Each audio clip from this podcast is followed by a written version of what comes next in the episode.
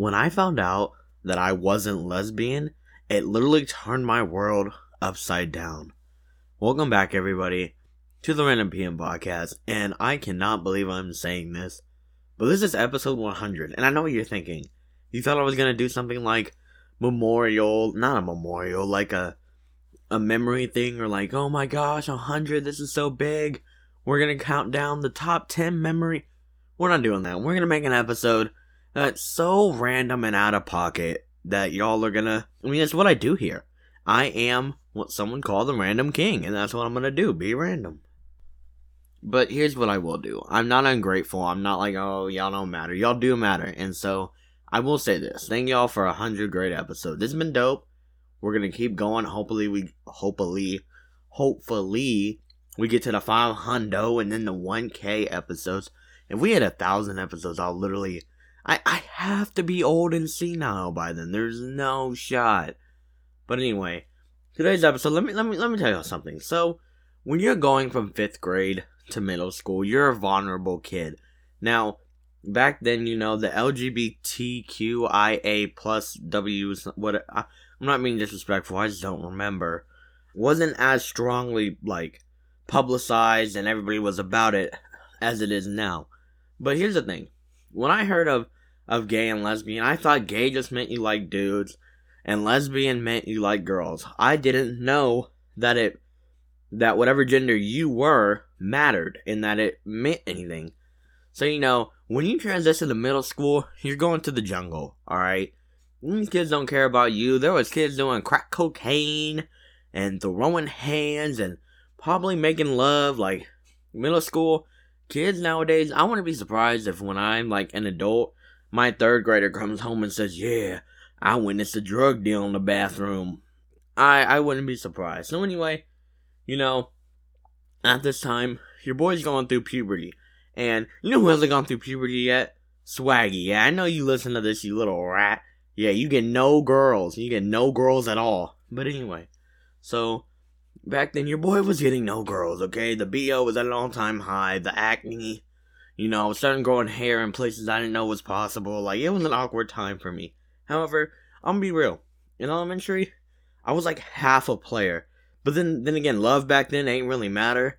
So I can't really like brag and like if I get a, on a date and they're like, "So how many girls you have?" I can't bring up past high school maybe, but elementary definitely did not matter when it came to the girls. So we hit middle school, and that's when some kids start to explore. And that's when I heard for the first time the terms lesbian and gay. Now, as I saw it, you know, I wasn't thinking like your gender mattered, because my, my friends were like, yeah, if you lesbian, you like girls, and if you gay, you like dudes. Well, I know I'm not gay. But I was like, yeah, man, I, I get the feels for some of the girls up in the up in the junior high. You know, they got some stuff going on too. So I rock with it. So I was like, alright, yeah. I'm a lesbian, man. I'm a full blown lesbian. And I was proud of that title. Like, if you would have told me back then, like, and here's the thing straight wasn't even a concept to me. I didn't know. I was like, straight? Is that like a version of gay? Like, I didn't know. So I was like, so when the homies would be like, hey, bro, you gay? I'd be like, nah, dog, I'm full blown lesbian. What you mean? And they would kind of chuckle, and then they'd be like, no, you're not. And I'm like, like, can I prove it? Like, bring me a girl. Like, I am lesbian all the way. And you know, they would laugh and be like, "Ha ha, you're so goofy. But I was being dead serious. I was like, yeah, I'm lesbian. I'm not playing. And then, you know, you get to this point where I started learning more. And I was, it was like, oh, well, if you're a dude and you like another dude, you're gay. And if you're a girl and you like another girl, you're lesbian. I was like, hold up, pause, pause. Cause see, I'm missing one part of that equation. I'm not a girl. So I was like, ah, oh, wait, wait, pause, pause. And then I was like, well, then what does straight mean? And they were like, oh, if you're a dude and you like a girl. And I was very disappointed. I was like, you know what? Why can't I be lesbian? Like, here's the thing about lesbians. I, I used to think that was such a cool title. Like, yeah, dog, I'm lesbian. You know me, I get around.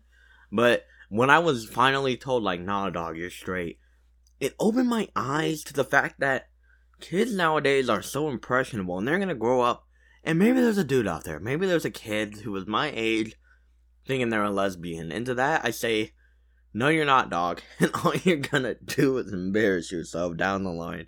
So if there was a lesson for the story I just told, it was you're not lesbian unless you're a girl and you like another girl. Then again, in 2023, that may flip completely, so let me stop talking. And then, you know, here's the thing. It's cold outside. Your, your boy's not for the cold. You know, you get up, your balls are freezing. You walk outside, like, if you have hardwood floor, your, your floor is cold. You're struggling. Here's the one thing about the cold, though. You get to stay inside. One, listen to my podcast, duh. But two, you get to do your little hobbies, you know. Some people whipping it up in the kitchen. You get to sleep under your warm, cozy blankets. But for me, cold basically means hot cocoa. Hot cocoa is one of the most legendary drinks. And if you say anything else, then literally you can meet me at my house and we can throw hands. I'm not playing with you, okay? Hot cocoa is one of the most superior drinks. Here's the thing I'm gonna tell y'all one how to make the best cup of hot cocoa, and I'm gonna tell you what hot cocoa means to your boy. And no, it's not a black people thing. I've seen white people drink hot cocoa. Here's the thing though pumpkin spice, I ain't never gonna be a part of that. Pumpkin spice is dumb. It's for the white people. I'm not being racist. Like it's not a racial thing. It's just straight fact. Like I'm not even. I'm not trying to be racist on here. I know Laquana, Shaquisha, Nanisha, whatever I came up with sounded racist.